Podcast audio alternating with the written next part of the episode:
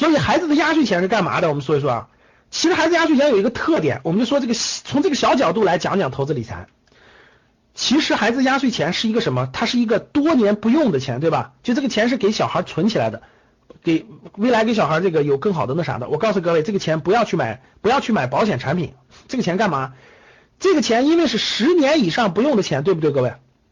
是十年以上不用的钱，对不对？所以说这个钱给孩子教育做储备，给孩子教育做储备。但是你这个钱又不不多，每年也就是那么五几千块钱，对不对？怎么办？这些钱不要，你也买不了房子，对不对？买什么呢？我告诉你买什么，孩子每年的压岁钱去买什么呢？我告诉你两个东西，第一个买定投指数基金，就是每年假设你有五千块钱压岁钱，你每年给他定投指数基金。第二个定投好公司的股权，就是好公司的股票做定投。啊，我先说为什么。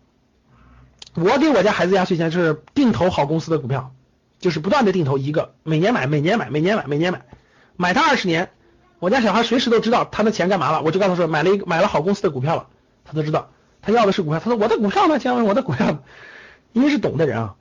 大家看，第一是定投指数基金，那肯定教室里很多人都不知道什么是指数基金，这里面分得非常细，这就是我们投资课要讲的，讲的非常细的。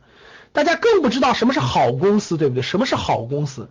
你随便买个垃圾公司，你定投二十年，公司都倒闭了，都退市了，你的钱都打水漂了，都打水漂了。其实定投指数基金，定投好公司，什么是指数基金？什么是好公司？这就是我们初级理财投资课要讲的内容。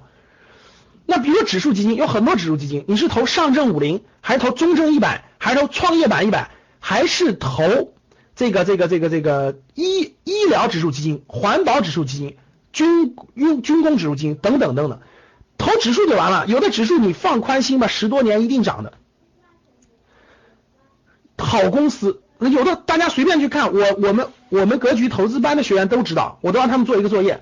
我说从过去上市公司两千八百多家公司里挑出来，过去十年涨了十倍以上的大大牛股，很多人都能挑出来。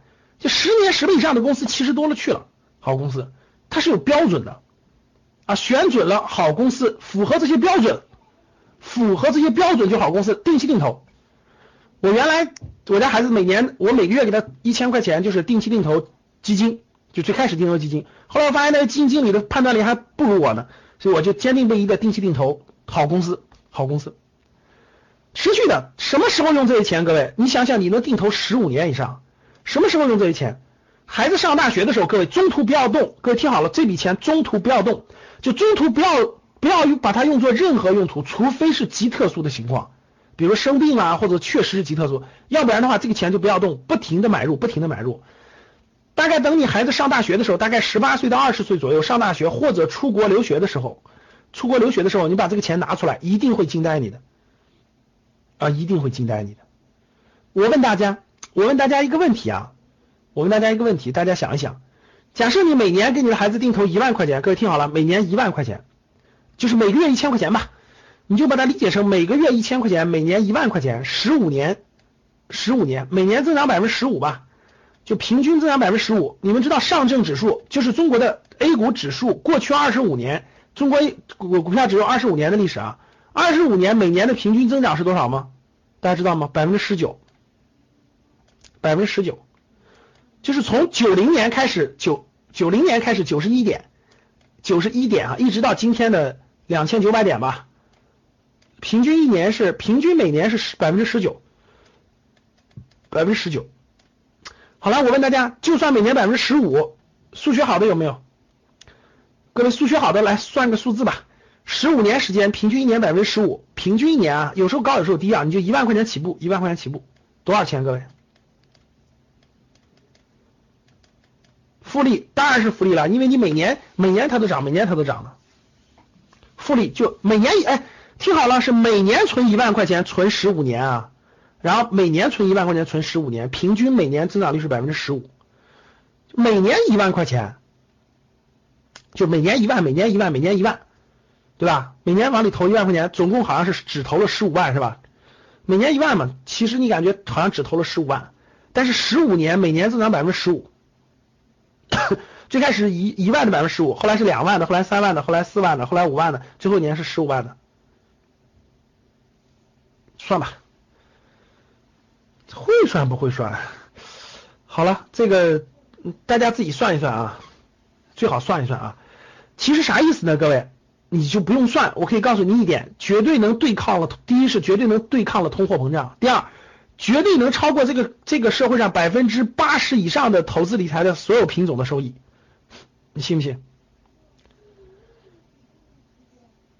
十五年的时间，周期很长，百分之八十的人都能超过百分之八十的人的收益。所以说呢，其实这里我想给大家说两点，就是第一点，各位听好了，压岁钱是个小钱。大家听好了，压岁钱是个小钱，它不是一个大钱。小钱做投资理财，各位听好，我告诉大家一个方法，你就记住就行了啊。定投指数基金或者定投好公司啊，这就叫股权，他们的他们的本质都是股权，因为指数基金也是好公司的股权，呃，好公司本身就是好公司的股权。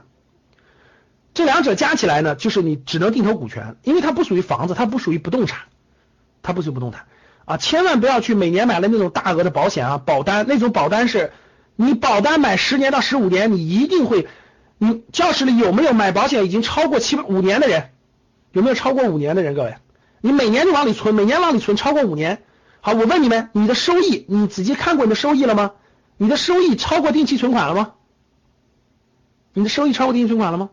就你存了五年，每年都存，每年都存，最后发现，最后你去领，或者是你想领，你看到多少钱？看到了吗？很多都八年了，我知道很多好多年，我们学员有买了八九年保险的，最后一看那个收益只有几千块钱，每年要存好多钱，最后就几千块钱。所以大家不要轻易那个那个啥啊，保险是要像车险一样就买。我回头我回头我高级班里头，投资理财高级班里有一堂课专门讲保险，而且我们格局商学院正在跟大的保险公司做对接，未来我会给大家推出一些大公司，比如平安的某些保险产品，这是可以买的啊，就跟车险一样是可以买的，而且挺好的，一年就一千来块钱，很好很好啊，别的就别碰了。我基本上带两个，一个是意外的，一个是大病的，这两个到时候给大家推出，想买的可以考虑啊。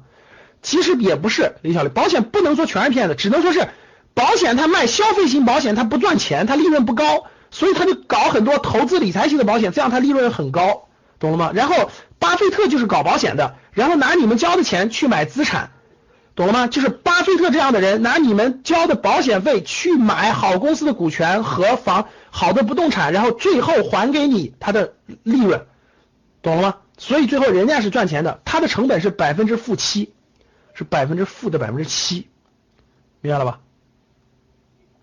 好的，这点大家知道了。所以说我们大概用了二十多分钟时间告诉各位啊，你手里一定要持有的是资产，而孩子的压岁钱是一个小钱，是个每年都有的钱，让他去买股权。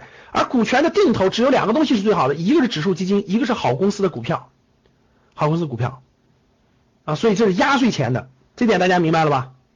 压岁钱就这么